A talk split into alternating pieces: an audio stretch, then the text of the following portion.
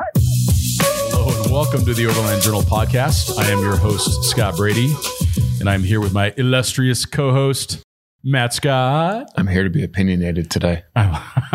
just today. Yeah. Which is, okay, so all of the Just other today. pod, just all of the other podcasts that was, not nothing. opinion- That was nothing because today we're talking about EVs and one of them is a Hummer, and I've taken my gloves off.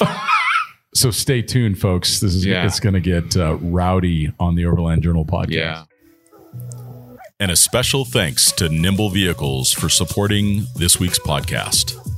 Nimbl Vehicles has been the leading manufacturer of extreme expedition vehicles since 2019. The Nimbl Evolution is the ultimate vehicle for beginning overlanders and extreme adventurers alike. The proprietary lightweight aluminum flatbed combined with a luxurious habitat allows you to confidently go where others only dream of. Built on any one ton chassis or larger with an off roading package, 75 gallons of fresh water, over 1,000 watts of solar, and over 1,000 amp hours of lithium ion batteries. You can expect to be off the grid for extended periods of time. To find out more information, visit nimblvehicles.com online or you can email info at nimblvehicles.com for more information. Thanks again, Nimbl.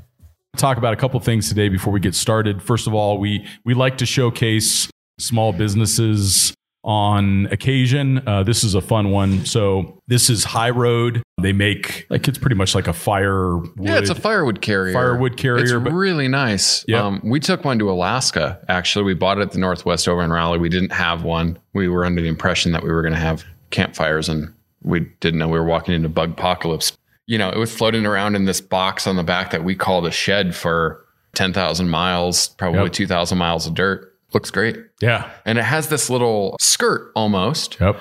that you kind of cinch in when, when you put your firewood in, and it keeps all of the crud Yep. from the firewood that, you know, like when you're going down the road, like the firewood might just be like, let's say you're buying stuff from a gas station, usually pretty clean. You get stuff from the campsite you were just at Yep. because, you know, you're scavenging or whatever. And you do need to be mindful of where you transport firewood. That's a big thing in the West, actually Yep. everywhere now. So keep that in mind. But it just keeps all the crud as you're, as it's going down the road Yep. you know, stuff little little bits and pieces break off and dust gets created and organic matter kind of goes everywhere. It keeps it all together and it's really nice. Yeah, I think it's uh, and it's made in the USA. It's a small business. It's just kind of a fun story. The guy who started the business, he actually was my sister's neighbor. He meets my sister because he gets her copy of Overland Journal and he walks Yeah, over to the awesome. house. You know, and and uh, so it's just kind of fun to see small businesses like this pop up. You could also use it as a as an entry mat to a tent. Yeah. Um, you could use it as as kind of a rollout uh, mat for working on your car. It's got some cool features. So yeah, high road. Nice job on that. It's a nice, Yeah, nice cool little product. gadget. Yeah, totally. And speaking of cool little gadgets, what's what's been new for you recently? Any any interesting little trips or events? Or We went to this Porsche event called Luftgekühlt. yeah, Um, and that basically just means air cooled auf Deutsch. all I heard was cult at the end. Uh, yeah, yeah, cooled. Cooled. yeah, so it's put on by Patrick Long, who's a well now former Porsche factory race driver. I think he was the longest serving factory driver for Porsche. Started and finished his career with them. The guy eats, sleeps, and breathes Porsche. And this is the eighth Luftgekühlt. And it's basically a, I would call it an artistic assembly of air cooled Porsches. Um, and what air cooled Porsches are is they're older Porsches pre 1998, 911s, um, 914s, 912s. You know, then you get into the race cars, the 917s, 908s, and, and all that kind of stuff. But, anyways, that the cylinder is actually cooled by air. So they have little fins on them, and they're really, they're this kind of, a, a lot of people would call them, you know, mechanical works of art. For sure. Um, they're, they're, beautiful. they're they're very simple in their engineering, but very elegant. Um, and there's this huge, huge, crazy following for air cooled Porsches. That's my latest thing that I've kind of gone down the rabbit hole on. yeah. I mean, the one that you have is just gorgeous. It's just Yeah, gorgeous. yeah. I mean, I I I love that car. So, It's so simple too. It doesn't. It's not flashy. It seems very honest, and it seems Yeah. like it would be a good investment. I mean, I don't know anything about them, but There's definitely people that you know play in the the automotive investment space in Porsches. I think it's it's a large enough community. You kind of have a Porsche for everyone, and I think what it comes back to is that they're still functional vehicles. yeah, Old Jaguars are fan, are, are beautiful, but they don't really work that well. That's right. Old Triumphs, they don't really. Well, just British stuff doesn't really work that well from from the period where the German stuff it works. It's still drivable. It, it's it's very much like almost like the Land Cruiser community. I feel like people are drawn to Land Cruisers because they want to actually use the vehicle, not just appreciate it as a as a status item or a, Sure. or a piece of art. Cue Land Rover in the background. cute, cute backdrop. Backdrop, But- but- but there's a lot- there's a lot going on. There's a reason why There's a it's lot of- parked parked as art in the car. You know, I love Land Rovers and I love British cars and, and all that kind of stuff. But you know, I I think uh, there's just all of these fascinating people that are into air cooled Porsches,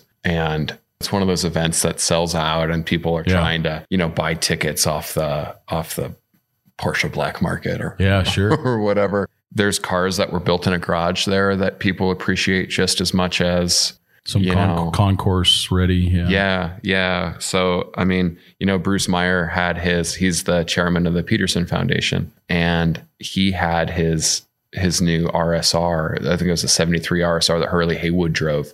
That's a hugely historic, significant car worth, I don't even know, The Squillions. Yeah, Squillions. Sure. sure. you know, and that's on display. And then there's like a Porsche 908 there. And then, you know, you're walking around and you're talking to the people that have history with these cars. You know, there's a few thousand people that go to the event. I think they purposely kind of cap it. And um, boy, it was great. I, I, I went with Auto Car Club, my buddy Eli there that, that owns that. And it, it was kind of cool to, to be able to dive into that world um, with people that have been in it for a while. Yeah, that was super fun. I've never seen more Leicas there. I've never seen well, one, I've never seen an event where there were just so many cameras. They kind of, one of the guys that helps put it on, Jeff Zwart, is a commercial director, photographer, has done a lot of work for Porsche and all these things.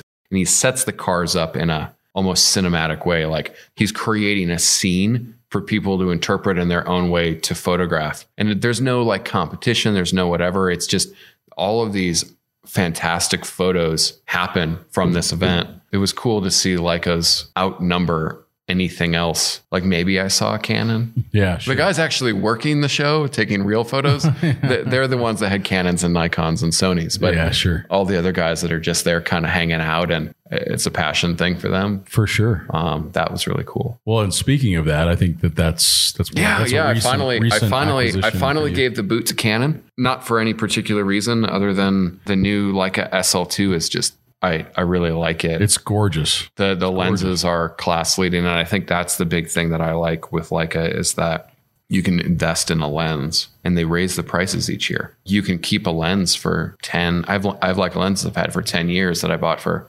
a couple hundred bucks used, but the market is kind of always moving up on them Yeah. so they don't get this digital the lenses themselves don't get this digital rot you Yeah. know now i went and i bought a bunch of new canon ef glass and a 5d mark iv for my last camera and it's like all useless because everything's switched to r and yeah they have adapters and that kind of stuff but it's the next best thing right so with the L Mount Alliance, which is Sigma, Panasonic, and Leica for their mirrorless SLR style cameras. I know mm-hmm. they're not SLRs, but I mean, what, what else would you call the form factor? You have your rangefinders, and then you have your just mirrorless cameras. Yeah. They I call guess. them mirrorless. Um, you know, that kind of gave me the confidence to uh, to step into that system. what do you think of the image quality so far? Fantastic. You know that it's I was impressed with how long of a reach your tele zoom had. yeah ninety to ninety to two eighty. So I, I've I never went, seen that number on a Leica glass before. yeah. I mean, I'm sure that they've made them. I it's just, heavy, and you could you could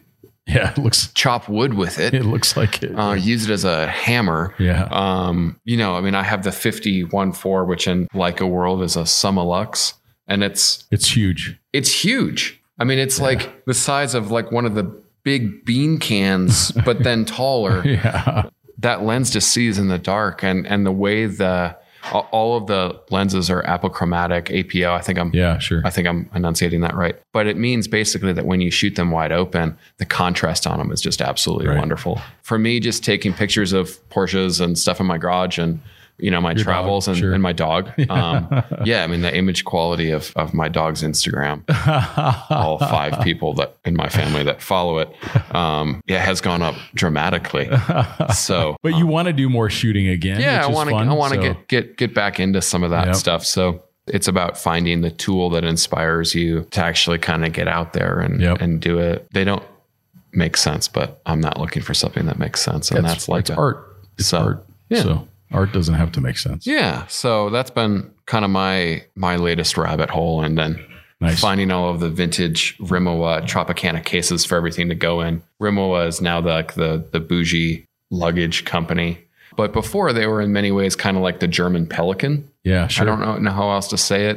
And they had this Tropicana line, which was, you know, cases for cameras and sensitive equipment and Sure. whatever. And with the exchange rate being crazy good right now, buying stuff out of Europe, I've been snagging these cases for not that much more than what you'd pay for Pelican cases. in they're, Right. Awesome.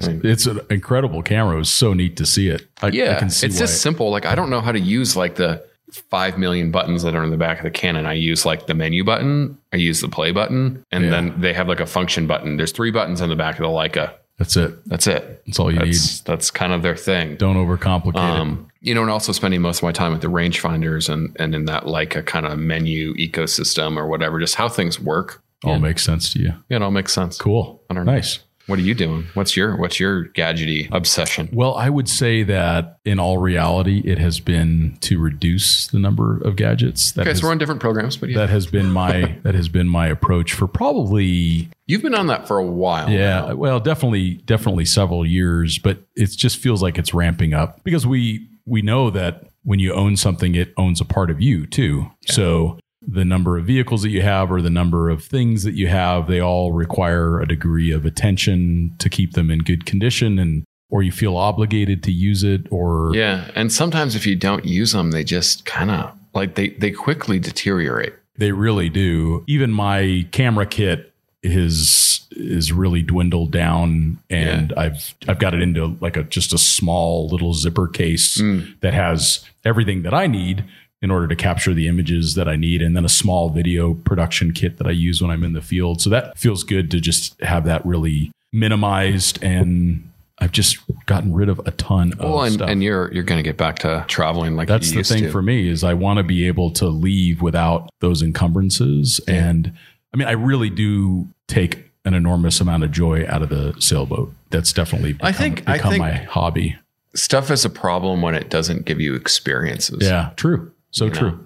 Um, So true. just just like I kind of reversed course on a lot of the like car collecting, Hmm. uh, motorcycle collecting thing that I was on. You know, I made some money on it. It served you well. Yeah. yeah, you know, I, I I bought the right stuff at the right time, and you know, I like to think I got rid of a lot of the stuff at the right time. But this it, it didn't it didn't serve any purpose because you couldn't really. You couldn't go out and, you know, put 20,000 miles on a car or something. You know, you're kind of trying to preserve or increase the value of something. And that's Yeah. really been a thing during the pandemic. We saw like a frenzy, It was crazy. anything automotive, of, of people just collecting stuff it was crazy. to collect stuff because they couldn't have the experiences. And what's the next best thing for serotonin is to have that little quick hit Some- of buying something. Gadget. Yeah, exactly. Yeah. So that's been it's been good to just kind of realize how little I need and trying to keep working on that. I find that for me that is hmm. really helpful. It's it's really positive for me. Yeah. for me. Yeah. So because time is I realize that time is something that I'm very precious with now. So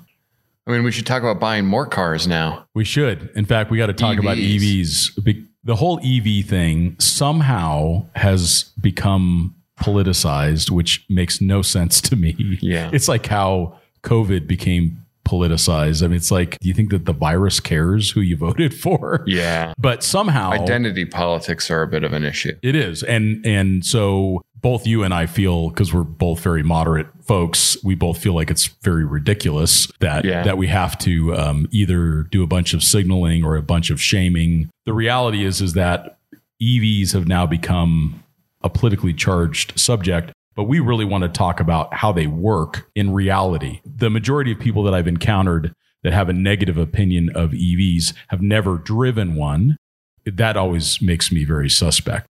Um, when you drive one, it is a very unique and oftentimes positive experience I'll toot my own horn. I, I've had some of the nicest pickup trucks you can buy. I've had a TRX. I have a Prospector XL right now. Like I You've like had a Raptor. Yeah. the the Rivian makes them feel like a horse and buggy. Yeah. It's no question. I'm not saying that I'm ready personally for an EV. I've got to tow a trailer with race car and that kind of stuff. It just doesn't work for me right now.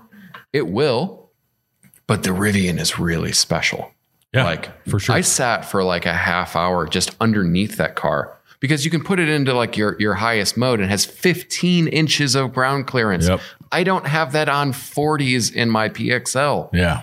And you can just crawl underneath it and just like look at it and you're Yeah. like, like, have you ever looked been underneath a McLaren? You can see Same some engineers, yeah. a lot of the same engineers and Yep. and how how modern the manufacturing is. Yep. There's a lot of extrusions. There's a lot of you know everything's aluminum to keep to keep weight down. It's also incredibly smooth. Yeah. So just There's from nothing a, to hit underneath. something from a practical perspective that I encountered uh, was in the mud when I would, went with Bruce Dorn and we went up towards the Grand Canyon. We were in this muddy, rutted area. And there were times that we were dragging the underside, but there is nothing to hang up. Catch on. So it it's just kind of sliding like a like a sled Yeah. across any uneven surface or any high point of mud. And it would be the same thing in the snow. It would probably work brilliant in deep snow as long as you could air the tires down enough. Yeah. Because it's heavy. It is a heavy vehicle. You can tell immediately how smooth the undercarriage is. There's no no prop shafts, no transfer case, nothing hanging down, no frame rails They're hanging just down. simpler. I know Super that the, the technology in so so here's an interesting conversation to have. Overlanders are all about simplicity. Yeah. You know, historically that's been the case. We tend to gravitate towards vehicles we can work on ourselves. Maybe that's going to go out the window. But you look at a, a Land Cruiser, a Africa spec Land Cruiser. There are so many more components on that vehicle than on an EV. Yeah. I mean, think of every needle bearing inside of the engine. Think of every little component Oh yeah. that goes into all the it. sensors, this all the- everything. all the, fluids that are required and that you got to keep inside the engine or keep inside a transmission or whatever. Consumer Reports, and this is an important note in this conversation, Consumer Reports is following this closely, and they've already determined, and these are early EVs, which are not going to be as reliable as once they get to higher production volumes. They're already 50% less maintenance and service. yeah, 50% less 100%. I mean, than it, an it internal is combustion car. it is the future. The Rivian had one fluid to top off, and that was the windshield wiper fluid. Interesting. I know some EVs have a um, like some of the Mercedes EVs that I've looked at. They have like a, a hydronic heating s- cooling system to to heat the batteries in cold environments. They do, they do, and- and they're fully sealed. yeah, yeah, and you don't have to mess with them. like there's nothing to check. they're a lot simpler. They there's, are. There's like a couple of rotating components. I know that a lot of them have, you know, gearboxes, and you know, we're still going to have. Some of them do, and that's probably what makes the Rivian so unique. Is that because it has four motors, it really has these four motor drive units, and then it has four CVs Mhm. that have to turn as well, uh, and that's kind of it. Yeah. That's there's no transmission, no transfer case. It's it's just it's going to be fascinating to me. Like I think you know when you're looking at the truck space, how complicated. You know, you have this DEF injection system, you have the EGR, you Yeah. have all of these to make them viable in a modern environment and world. They've had to overcomplicate these engines so much to the point where they're going to overcomplicate themselves into obsolescence. Yeah, especially as people realize how simple EVs are. But it's also important to note that there are going to be applications, um, even uh, for us as overlanders, where an EV does not make sense anytime in the near future. And that's so, for example, if you wanted to cross the canning stock Mm. route right now, uh, you couldn't do that in an EV unless you brought along a trailer that had a giant generator in it with a bunch of fuel. You couldn't do it Yeah. in today's day, in Yeah. today's age.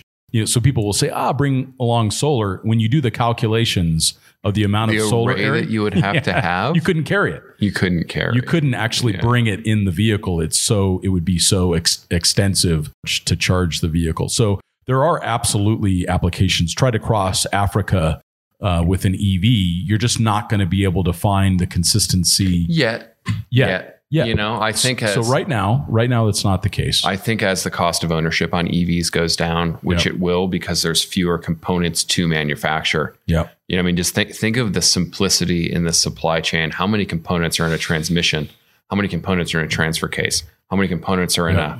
a, a modern? Think of like like the Ford Six Seven is like the most complicated engine. It has two separate cooling systems for different aspects of the engine. Yeah. I wonder if in 10, 15 years, we're going to get to the point where people just aren't going to be able to service these trucks. We're arguably already at that point because, like, that's why people rip the to- DEF stuff off And you got to, or you got to take it to the because it costs 10 grand to replace, you know, by the time you're said and done with your pumps and your filter, you know, and, Yeah. and everything. It's a big deal. really expensive. it's a big deal. Um, I welcome it with open arms. And the first time you you hit the skinny pedal on an EV, I know. I just, I just wish anyone that's listening that's feeling the EV hate, please just go for a test drive. Because people think with with overlanding, you got to have all of this range, which is absolutely true. But if you look at like the Hummer EV, it has a 340 mile range. We decided to take one and to drive it across El Camino del Diablo. Yeah. Now, El Camino del Diablo is the longest overland route in the continental United States. So that means it does not cross another paved road. It doesn't, the road name doesn't change. It doesn't go near any incorporated city. Most of the cell coverage that you have along the route is from Mexico. It goes right along the border wall. It's 150 miles of dirt. Uh, so it's a very long, very remote, multi day adventure uh, across the desert. And we decided to take the Hummer EV, and we did. We we drove it from. We topped it off in Ajo. We actually stopped in a in a little RV park. well, because they have had 50 amp. 50 amp service. Yeah. Charged it up overnight while we stayed in a hotel and got some good sleep. And then the next morning, we left early in the morning and we drove all day. In fact, we had so much range that we decided to take a couple little bypasses and, and other Yeah. alternate routes up to Christmas Pass. And, and we left the AC and the HVAC running the entire time. So 11% of the range was consumed by climate control and keeping the batteries and motor drive units cool because it was quite quite warm. It got to about 100 degrees uh, when we were crossing El Camino del Diablo. So they have to cool the batteries, They not do. just heat them. 'Cause I know that lithium Both. isn't supposed to charge below freezing. Yeah, it's both. Interesting. And the motor drive units need to be cooled as well. So we were in deep sand, Yeah, which so the, the we're highest working. consumption that we saw was in the deep sand, which remember this stuff all of these physics apply to internal combustion engines too. So if you had your Land Cruiser and you're driving across El Camino del Diablo, your mile, miles per gallon are going to decrease in deep sand approximately the same amount that they decrease for an EV. And the same with towing. People say EVs can't tow. No, internal combustion engines vehicles, they have the same towing impact, but you can just stop at more gas stations. and Yeah. just and also to the fair point of internal combustion, you can fill up in a few minutes. yeah.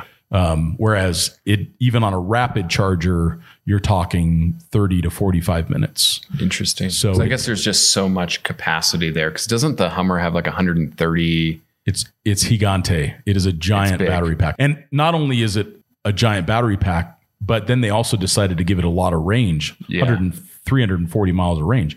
So it's an even bigger battery pack Yep. because of that choice as well. And it's like a brick going down the road, 35 inch tall tires. So yeah, it's it needs all that range. The the performance on it looks great. and it is great. Yeah, it's fast. It is the ugliest car I've ever seen in my life. Absolutely Oh, no. terrible. It's the only car that I've ever decided not to drive purely because like I'm just like I'm walking into it like I already hate it. Like I'm not even going to give it the chance. The thing that I don't like about the Hummer the most is that angled part of the bed. Yeah. So it takes away, it's like the avalanche thing. It, it makes zero sense to do that functionally. Now, they may do it for some arrow consideration, but it removes it removes the majority of the things that you want to do with a tr- truck bed. You, you can't put a camper inside it. You can't like what if you wanted to put a an AT Habitat or a Go Fast camper? You can't do anything with it.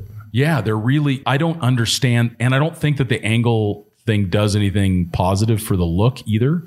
Because if you look at the SUV Hummer, it's a much more attractive vehicle. Do they have an SUV version of it? They do. Mm. It's not out yet. It's coming soon. And there's pictures of it on the internet. It's very, They- it's a lot they- more handsome. So There's going to be people who really like the way that that looks. God. Now, for me, the Rivian was, it was handsome and it was, wasn't offensive. It was just like really elegant vehicle to drive. And it was also, it wasn't like soft looking. It also had some handsome characteristics to it. Yeah. And, and all of that. I, I think the Rivian is functional but elegant. Like I really like the design of it. I think the problem Rivian's going to have with their design is it's taking them so long True. to get out. They've got to be working on the next one. They have It, to. it almost They're feels like the truck is a little. I'm not saying that it's outdated. That's not what I'm trying to say. It's it's it's very cool, but I think for you and I, it is because we've been looking at them for a long time. like when did they launch? 2000. Yeah, they they started getting renderings out in. It's kind of 15, like the thing that happened with the Ford, the the second generation Ford Raptor. Yeah, is they launched the new F 150 and they launched visually the Raptor as its, you know, halo aspirational car, but they didn't come out with it for like two years or something like that. So by the time you actually saw it, you were like, that has been on every TV. Ford advertises the F 150 really well because that's, I mean, it's the best selling vehicle in the world. yep. I wonder if there's a little bit of the going on there with Rivian. It like, could be. I don't. I think it's mostly for you and I because Yeah. I think it's for people who care about the brand or was interested in the brand from the beginning. We did really pay attention to that. Yeah. I think the average consumer, like when I meet people on the street when I'm driving the Rivian R1T, they are all just they think it's the coolest thing they've ever seen, and they've never seen the one. before. headlights look fantastic. yeah. and Like, they- and they it- nailed the premium thing. They did. It, it, it I'm telling you, it well, and let's put it this way. It's the only time in do, and I've been doing this for 20 years. It is the only time I've t- I've tried to buy a test vehicle. yeah, I mean it's cool. It. And, and It's the only time. And Rivian as a company is cool. Like the people, the people behind Rivian, everybody that I've talked to is great. Like I was just on the Rebelle Rally. I did Rebelle Rally last year with the whole Rivian Yep. crew. They're all cool people. They they all get out there and do it. Like they put their entire engineering staff through Bill Burke's four wheel drive training. They do. They, They do, put yeah. all their people through that. Like the vehicle works. It's really fast.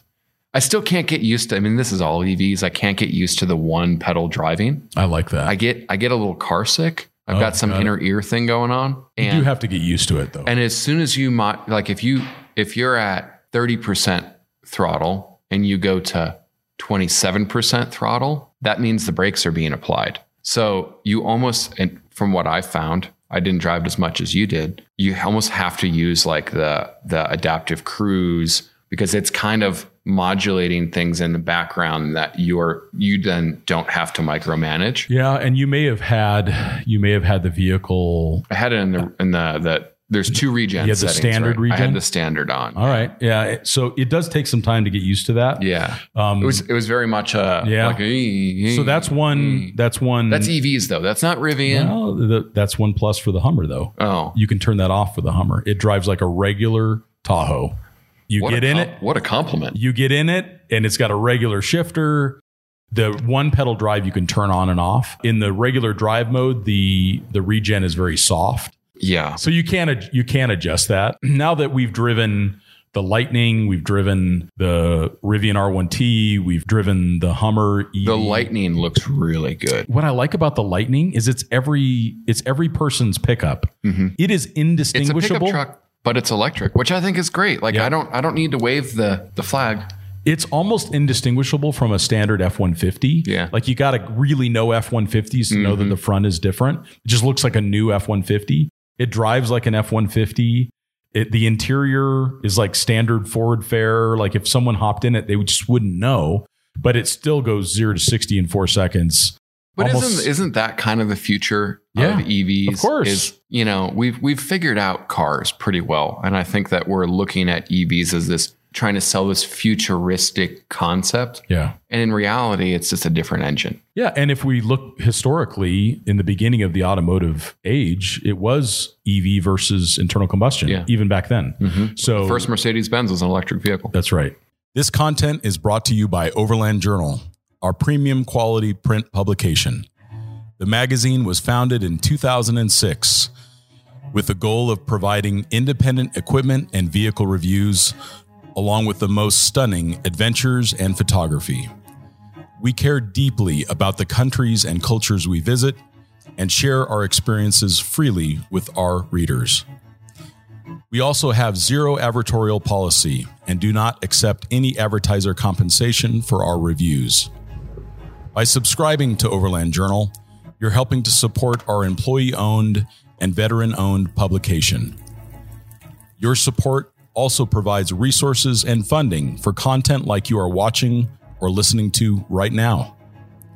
You can subscribe directly on our website at overlandjournal.com. These are the things that I've just kind of fallen in love with on the EVs. It's the silent operation. Oh, yeah. So I do not need to act like a 10 year old when I'm out in the dirt mm. off road. I don't mm. need it. To, I don't need it to scream. I don't need it to scream and howl and growl. I don't like, I like the fact that these cars are essentially silent.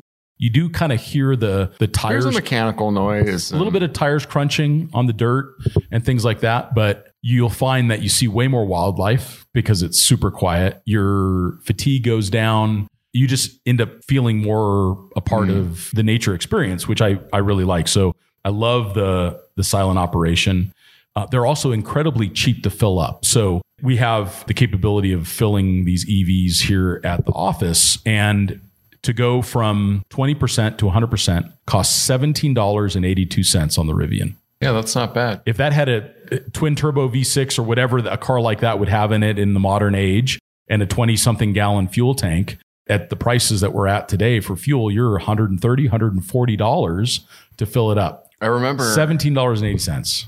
I, I like added. I got I got the new iPhone, Yeah. which is eh, I mean it's kind of I don't know. I don't know about that. That's a different story. But I re-added all my credit cards to it, and I realized now that when you go to the gas station, like they used to pre-authorize for like fifty Yep. or seventy-five or maybe hundred when gas prices would go. Two fifty is what Yep. they're authorizing now. Yep. Because it, it pops up on like the you through Apple Pay or or whatever, whatever, yeah. yeah. And it's like, yeah, we've got so many factors that are going to push us towards EVs, right? They're going to be simpler to manufacture once. I mean, the supply chain's there; it just needs to get beefed up. Yep. There's just fewer components. They're cheaper to make. Currently, half of the service and maintenance costs. Yeah.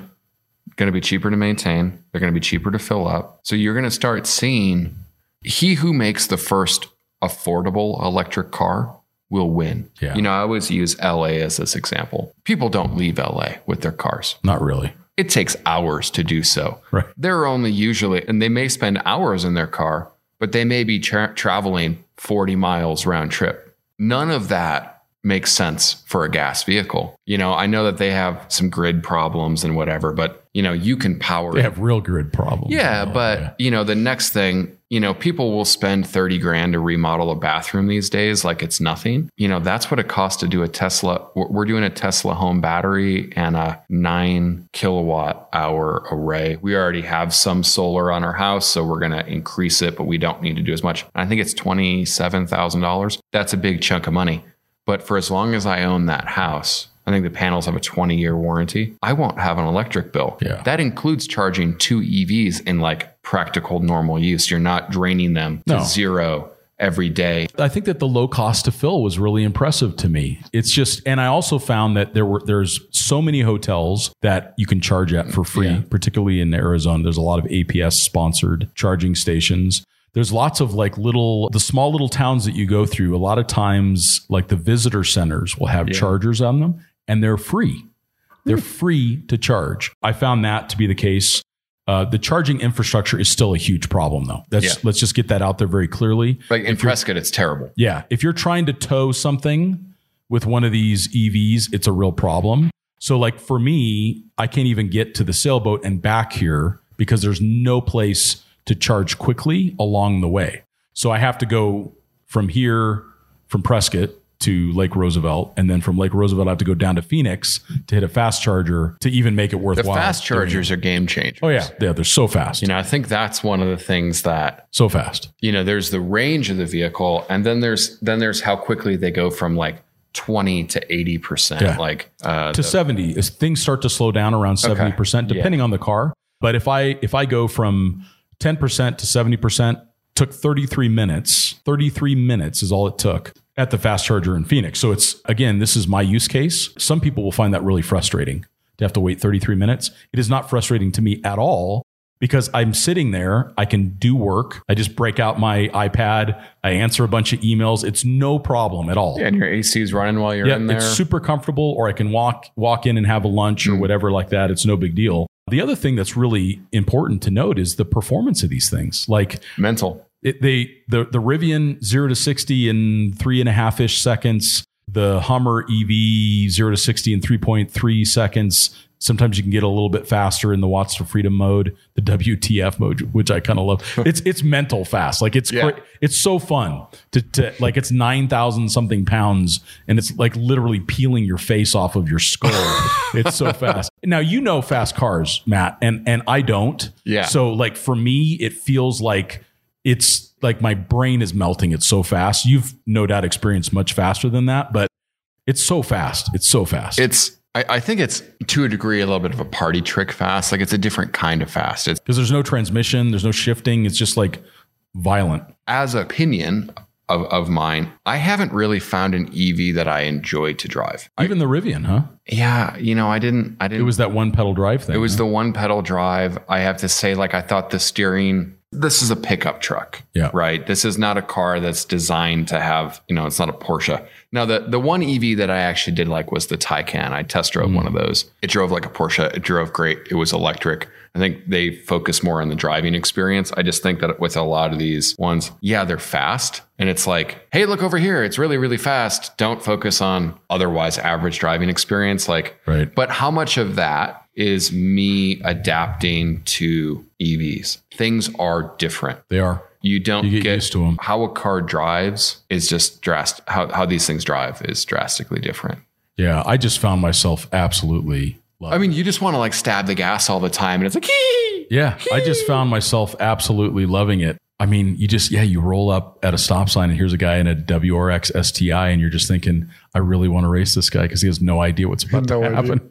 No Has idea. No idea. like, I And mean, every once in a while they bite, and it's just like they don't even stand a chance. Well, like if- if we talk about fast cars, right? So, yeah, I've had some fast cars. It's not necessarily the internal combustion engine that has really revolutionized current vehicles to make them super fast. Horsepower helps with lap times. Yeah, So, I mean, but handling is paramount there Yeah, and sure. traction and aero and that kind of stuff. But it's transmission technology that Yeah. has, it's the launch control. So when you see something that does zero to 60 in two, whatever seconds, that's like fumbling through modes, putting in launch control, you know, foot on the brake as hard as you can, revving it up, and then it just takes off like a rocket. You can't just, if you just lay on the gas on a lot of these cars, they're going to be nowhere near their quoted times. Yeah. Now with EVs, it's just like, I want to go. it's mental. Just go. You just literally you put the gas down and it goes. Yeah, You know, I mean, they are they kind of make you giddy. Like I like I had my whole family in the Rivian, and I'm like, you guys got to see this. I and they were all they couldn't stop laughing. I It think so a fun. Rivian, like if you put a Rivian on like the, you know, the streets of Hollywood or wherever there's a lot of supercars, I, I I think just like casual, like, oh boom, we're gonna we're gonna hit it, we're gonna go. I think the Rivian's gonna smoke a lot of stuff. They're so fast and they're just so fast, so easy. The speed is so easy. Sure. but it almost feels like a gimmick. Um, we don't need pickup trucks that do zero to sixty in three seconds. And we maybe need pickup trucks that Can tow. that can tow, that Yeah. can work, that have increased range. I'm just curious No, that's true, and I think how that the engineering works on that. Like, there's probably a sweet spot of batteries and engine size and there whatever probably for is and I, I think that's part of what i liked about the f-150 is it was very good range it was lower power. Like it still was like four seconds. It's still so fast. Still But- to smoke a Raptor. yeah it's still so fa- it's still so fast. But it's the performance overall. And then for the the rivian on the dirt it is a, a wonderful vehicle to drive on the trail. Uh, so is the hummer. Uh, the hummer's bigger. So the hummer Yeah. is wider. It's actually more agile because of the rear steering. Mm. so i actually found the hummer in some instances was easier to drive. Rear steering can be such a game changer. it is. It's very cool. Um, the crab walk is super fun. It's totally a parlor trick, but there are times when you can use it. But the rear steering is really critical because of the size of the Hummer. But for me, like if you're in the open desert, the Hummer's perfect.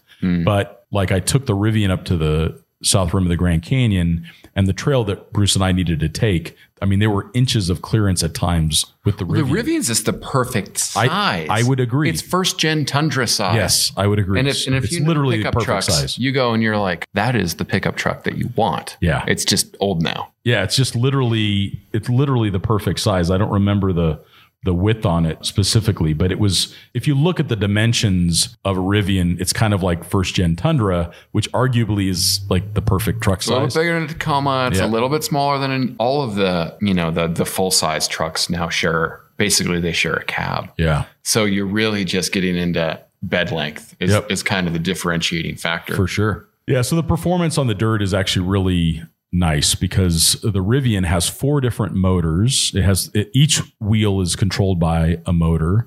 It has a lot of ground clearance. It has airbag suspension. It's actually fairly long travel. We we achieved nearly a 500 RTI ramp score, Yeah, good. which is if you look at the list of stock vehicles, it's in the top 25%. yeah. Um, so it's really it's not and imagine not what they can do to that platform. Yeah. Like when you sit underneath it, you kind of realize, like, oh, if they want to put 37s on this, Yep. how it's designed, it's a matter of where some components are welded, and it's really cool. Like, what if there's a Raptor version of the Rivian? You know, like the the Go Fast. They'll come up with it, I'm sure. I mean, they can't make enough right now because Yeah, they're selling right. too many. That's right. Yeah, they Um, are. They are. They are making a ton of them. Well, and speaking of tire size, so the one thing that I don't like about the Rivian is the 20 inch wheels. They are too big of a diameter, even though the, the tires are actually almost 34 inches in diameter, which is a big tire. Mm-hmm. The tire diameter to wheel diameter uh, ratio is not is not enough. So typically, what we want for off road performance is we want the tire diameter to be twice the wheel diameter. So if you have a, a 17 inch wheel, you want a 34 inch, 35 inch tall tire. Yeah. That's when you start to get into optimal off road performance characteristics, flotation, deformation, all of those things that we, we really look for off road. So when you end up with a 20 inch wheel, you should have a 40 inch tall tire on there, and it's nowhere near that diameter. Yeah, so you can only air down so much, which is really important in these EVs because they're very heavy. So the Hummer got that right. They have an 18 inch wheel and a 35 inch tall tire. So they're very close to that sweet spot. So you end up with a lot more deformation. When we did El Camino del Diablo, we actually chose not to air down the whole time to gain some additional range and efficiency. But we could have aired down. And, we, and in hindsight, I would have preferred to have aired mm. down. The ride quality would have improved a little bit. I would like to see these larger diameter tires because the Achilles heel of EVs off road, and this is where everybody listening needs to hear this because it, it is a real problem, is ledges and large rocks. So people talk about the torque of an EV motor, right? The Hummer says it has 11,000 foot pounds of torque, which is it's a calculation of the torque of the motor and the gearing and everything else like Yeah, that. I wonder if you did the same thing on like a, It, it's still huge. Like a if- diesel truck and you It's huge. calculate it through the transmission. Yeah, and it doesn't make the, the Hummer torque number look all that impressive when you compare the two. It has a lot of torque, Yeah. but it doesn't. And they say, oh, it develops it from zero. It does not develop it from zero. Develops from one. That's correct. So getting from zero to one. Now think about how we normally climb a ledge in Moab or a large rock with an internal combustion vehicle. If we have a clutch, we're modulating the clutch a little bit. We're forcing that front tire to start to deform and press into the rock so it can climb up it. If we have an automatic transmission, we're left foot braking. We're forcing that tire face into the rock or into the ledge so that it can start to climb straight up it. Yeah. And the rear tires are pushing the tire face into it, and it's all allowing it to climb up very slowly and controlled over the ledge. An EV cannot do that. Mm. It, it doesn't work. Anybody who tells you otherwise hasn't driven one. It doesn't work. If you push the tire up against it, if it's a ledge or a large rock, it will go to watt, wide open throttle, and it will not work. The car, like the rear tire, might start to spin a little bit, or You're just going to break traction. in the rear, but it will not climb that ledge or that rock. It won't do it. So the only way you can get up and over the rock is you got to kind of bounce it. So now you are bouncing a 9,000, 10,000, 8,500 pound EV up against a rock face and something's going to break. The CVs are going to break. The the tie rod ends are going to break. The Hummer and the Rivian have both experienced tie rod end issues and rack issues because you cannot slowly Hmm. climb the ledge or the rock like we would with something with an automatic or something with a clutch. It doesn't work. So you got to bounce it and when you bounce it I wonder how like the addition of like a like a low range or something would would affect that. What my thought was, um, and I'm going to put this out there free to the world. I think I've got the solution is that they need to incorporate a torque converter. And the torque converter only has to be open, unlocked for those situations where you say, like you press rock crawl mode, Yeah. it opens up the torque converter and it allows the electric motor Hmm. to spin up so that it can generate power and then help you get up You'd and almost over the have opposite a certain amount of clutch slipping in a differential or Ex- center differential. Exactly. or Just something, allow for yeah. a little bit of slipping.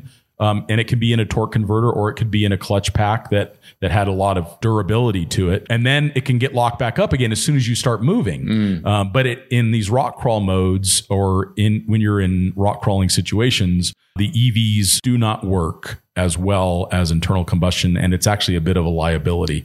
It's the same with the Hummer. The Hummer is slightly better at it than the hmm. Rivian because the Hummer has a front differential lock. Interesting. And then it has a rear virtual locker, which says to the vehicle, turn the two rear motors at, At the the same, same speed. RPM. Whereas the, the Rivian is trying to be clever and it's trying to figure out like how much can I send here? The Rivian needs in rock crawl mode at low hmm. speeds, it needs to give power to all of the motors to help it kind of climb up and over. And the other thing, the other advantage the Hummer has is it has one huge motor in the front. yeah. So it makes more power when it's just getting going. And then they've also tuned it. You know, the Hummer engineers know that this is a problem. So they try to give it maximum current to help it get up and over the obstacles. So the Hummer does work better. Well, we're Gen one on a lot of these things. Yeah. So that's something that people need to be aware of is that uh, ledges and rocks. I think the other thing too is EV, and this might be why a lot of people are frustrated with EVs. They're just not approachable. Like they're, you got to spend a hundred and something thousand dollars to get one. Yeah. And then think about like the the small family that wants to get an EV and they want to buy one used, so they buy an a seven or an eight year old EV. What's the big surprise they're going to have very very soon? Batteries. Battery pack. Hmm. And a battery pack. A lot of these battery packs from my research, I mean, they're talking 500,000 miles, 600,000 miles. I would hope so, but the warranties are only like eight years. Some of them are ten years. Yeah, I mean, you know, a modern internal combustion engine has no problems going 500,000 miles. They regularly do. But, you know, at what point do you exceed the the longevity of so many other components? Yeah. I think there's a lot of hyper focus on the battery. maybe it's not an issue. When I looked at it, it, it made me think like, what about like right now, if you were to buy a 10 year old Tacoma, Yeah. you've got a vehicle that's going to give you probably, if you wanted, another 20 years of service. Oh yeah, for sure. And and there are erector sets, right? Mm-hmm. So I think the EV, like you said, the first person that comes out with a low cost, uh, accessible. Yeah, and it'll be it'll be Hyundai. Well, I mean, it already is kind of Hyundai, Kia, that kind of thing. I think I think they'll we, do well with that. as we see the supply chain mature. yeah.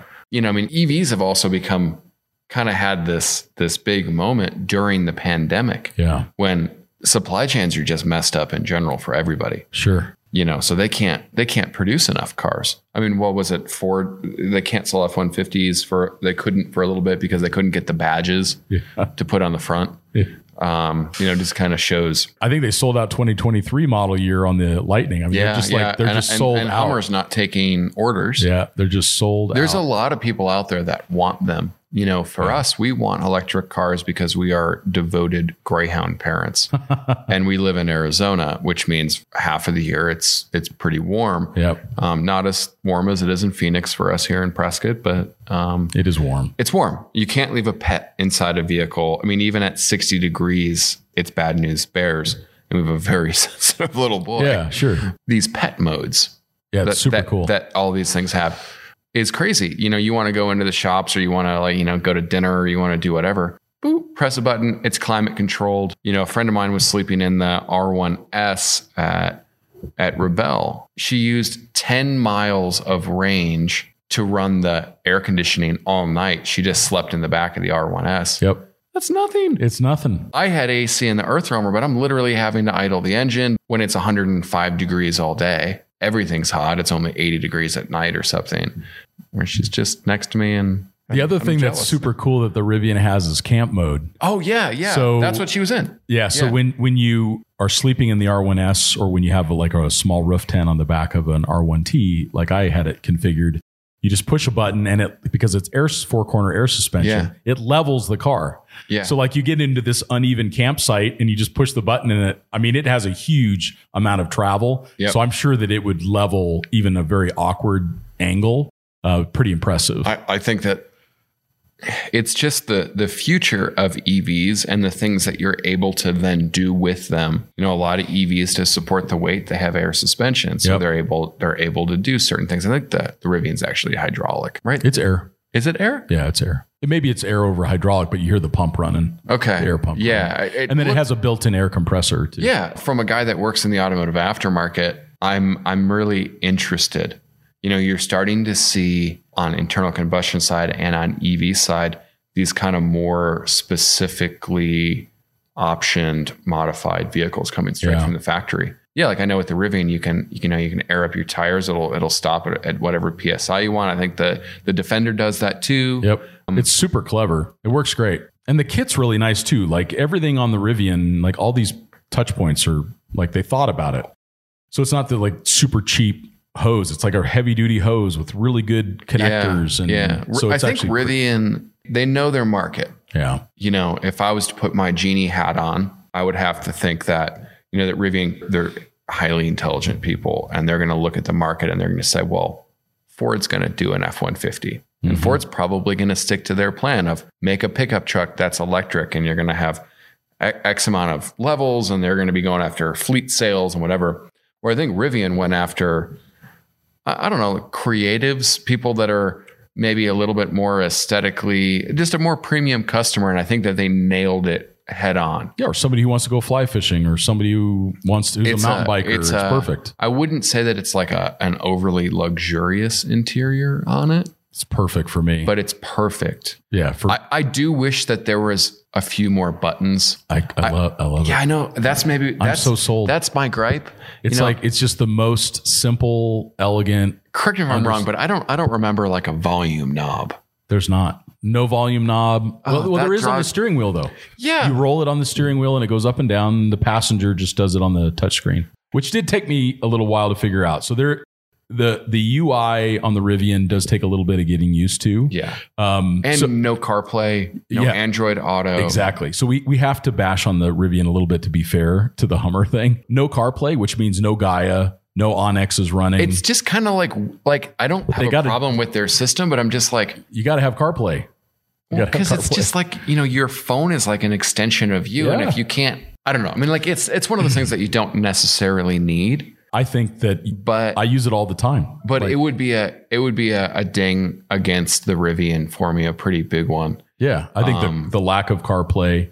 Uh, there are two buttons. There's a hazards button and there's Yeah. the SOS button that does like a OnStar kind of Yeah, call. And also, like again, to be fair, we have to talk about the things on the Rivian. The one the one thing on the Rivian that's absolutely hilarious is the charge door. It's the most unnecessarily complex. It's like it's like when the, the Russians needed to write in space, they just used a pencil. Oh, and we yeah. spent we spent billions of dollars or millions of dollars to develop a On a- on a on a zero gravity pen. It's the most unnecessarily complex charge It's like- Yes, it like trapeze it like. It like goes out and open. But here's the problem: is the touch sensitive trigger for it is on the fender flare, which means if you have any trail damage, you aren't going to get your door open. Yeah. and then and then when mud and other things hit it.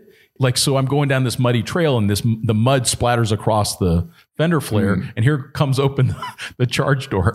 And Oh, then, no. And then you go through a car wash, charge door, Charge door's it's open. gonna get ripped off. Now, so if you go times. into if you go into car wash mode, Oh, it won't car- it won't do that. that- It won't do that. And I also like I'm like I'm going to end up on YouTube because of this car trying to go through a car have wash. a button, Yeah, well, just, just it- put a button inside. It, it, it does it does have like the car wash mode, but it didn't exactly work. Like I activated it and then the thing went back into park and you know the rollers are trying to get me and it's like the car's bouncing inside the car wash and I'm like I'm going to end up dead. Yeah. You're, you're going to drown. I'm gonna drown in this. drown I'm just, in a I'm just- car I was just convinced that I was going to end up on the nightly news of like this car sideways in the America's funniest home videos. exactly. You're going to end up on Infowars. Electric car tries to kill man. yeah. So like the the charge door is so unnecessarily complex. Just put a hinge on it, push it in, and it pops open Yeah. and it works. The complexity. Like, what about ice? Like, if, Yeah. like, that's what I think. Like, I'm from, I'm from the suburbs of Chicago, and, and we'd. I remember these ice storms as a kid, where like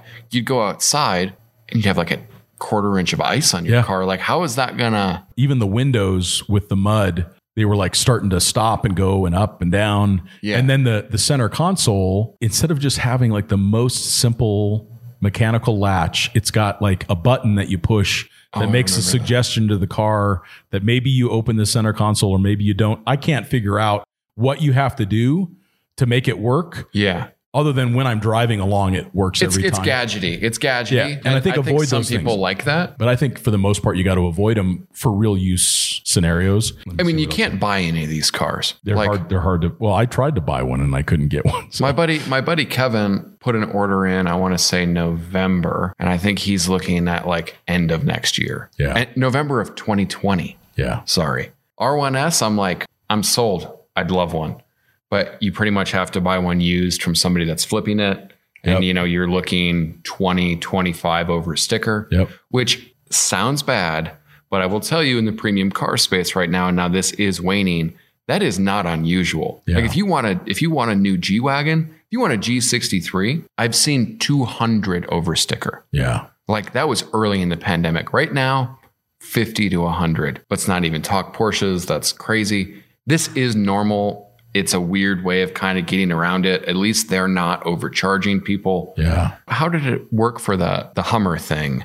Like they're selling them through GM GMC dealerships. GMC. And it was kind of separate from the dealer in a way, wasn't it? Because they were kind of Yep. So they did online ordering, uh, which this is. I mean, anybody that's in the car dealership business should be very concerned about their future because you know fifty ev- percent more reliable. If there's fifty percent as many problems, the dealer model Yep, either runs on just huge volumes or it runs on service. that's right. What happens when your car is more reliable and it doesn't need service? It doesn't need an oil change. There's no reason to come in. How are they going to upsell little old ladies on blinker fluid? you know, one of the stereotypes of millennials, we don't like to talk on the phone. We just want stuff kind of automated. We don't want to have to deal with it. And that's the Rivian. You go onto the Rivian. Rivian. You go onto the Rivian And that's website. Tesla. That's You, that's be- you book your car, and when it's done, you can either go to the service center and have a bespoke experience, delivery experience, or they can bring it to you on a flatbed and they unload it in your driveway. Yeah. They help you set up the charger, I mean, it is walk it you through the car, and you're done. like the future. Totally. you know Totally. um, at least at least of new car stuff and and i'm you know there's there's other new cars that. that. are doing the same thing like lucid Yep. lucid cars are crazy i've seen those at during car week in, in monterey and they had them at the velocity invitational that ran over the weekend it's the pace car for like f1 cars going around laguna seca and it's those things don't move slow Yeah. that thing that thing boogies Yeah. but it's the same thing order in line shows up at your door Yep. like I just don't think people want to play the game anymore. I know. And I know. It's going to be interesting to see how that all works. And if you look at at Lightnings, they're sold out. They're all ordered pre-order. And didn't Ford do a similar thing where you you know you ordered online did. and it'll get delivered through the dealer, That's but right. price is already negotiated. That's right. You know, I know a lot of these dealers had to do what they had to do to survive. Yeah, know. it's just not going to be that model anymore. It's not going to work. I think electric cars are leading in a lot of ways, Yeah. and I'm I'm just so excited. I'm excited for the future of EVs. Yep. You know, there's been a lot of rumors going around on the future of like the Ram HD platform. Yep. And there's been grumblings about them being the first to come to market with solid state batteries. Right now, batteries are all individual cells, you know, mm-hmm. riveted or spot welded or, or however they're attaching them together. Solid state batteries is, is essentially one big thing. And there's been these rumors of a it's going to be diesel generator, range extender. I know. It'd be amazing. So you get the you get the diesel dude that can go wherever he wants, and he's got a 10 gallon tank or 20 gallon tank running this thing. You know, Jeep has just announced their new smaller sub Wrangler Yep. that will be an EV. I'm so excited for that because it's like the right size. It's like, looks like it's Cherokee sized, Yep. um, XJ sized. Be f- interesting to see how they solve the You- you have- lock ledge problem. Yeah. How Jeep solves that. Um, you know, I wonder if it is through some kind of transmission, like Porsche on the Taycan actually has a two-speed transmission on the rear axle. Obviously, higher speeds, all-wheel drive doesn't necessarily have as much of a benefit. Sure. So that front motor will kind of, I don't know how it works. I don't know if the one's driving the other, but also look at that. So the if you wanted to buy something that was electric yeah, that you didn't have to worry about range, you can do that. You can go buy a Jeep Wrangler 4xE, Yep. a Rubicon. The thing can go on EV only range when you're running around town. yeah, like 20 or 30 miles. It's and it's, it's more the than best-selling electrified vehicle in the United States right now. because it's awesome. 4xE. It's awesome. And the I had the Grand Cherokee 4xE. I absolutely enjoyed it. I was able to drive from home to work and plug in here at the office. I used no fuel. But then if I wanted to go on a road trip, I had a 600 mile range. Yeah, that stuff. It like I'm super interested right now in that that the electrified vehicles and maybe where we are for the you know a lot of the guys that listen to this podcast is electrified is here. I, I have to say I'm like super tempted by a four x E. Yeah. I just know What a that cool vehicle. we're probably what are we 2019. They refresh the Wrangler every five years. I mean, going back to time immortium, that's been their their Yeah. product cycle. So I'm kind of like, hmm. I'm curious to see what comes next, but we are undoubtedly looking at in the next two to three years a totally electric Wrangler. Yep. Which I can't wait to see how they Can you imagine just having that. the top down on a Wrangler with half doors in Yellowstone, driving through, seeing the animals, and there's no noise? I mean, It's perfect. Moab with Yeah. no like hot because you know like you, you have the top off and you you feel the the heat of the engine and all stuff. Yeah. Like I know I'm being pedantic right now, but to have that EV, the different level of engagement that you would have, I, lo- I love the I'm like silence of it. I, I'm I'm super into it. So. So there we go, guys. We have just given you the Matt and Scott brain dump on Hmm. EVs. The Ford F 150 Lightning, not really something you want to take off road. The Hummer is the most off road capable in technical terrain. Yeah. And the Rivian, in my mind, is the best all arounder uh, by a wide margin. And so much so that I even tried to buy the test vehicle. It was so close. If I could so go close. get a Rivian right now, like an R1S would Yeah. work perfect for me. I'd have one Done deal. Yeah, there you go. All right. We thank you all for listening, and we'll talk to you next time.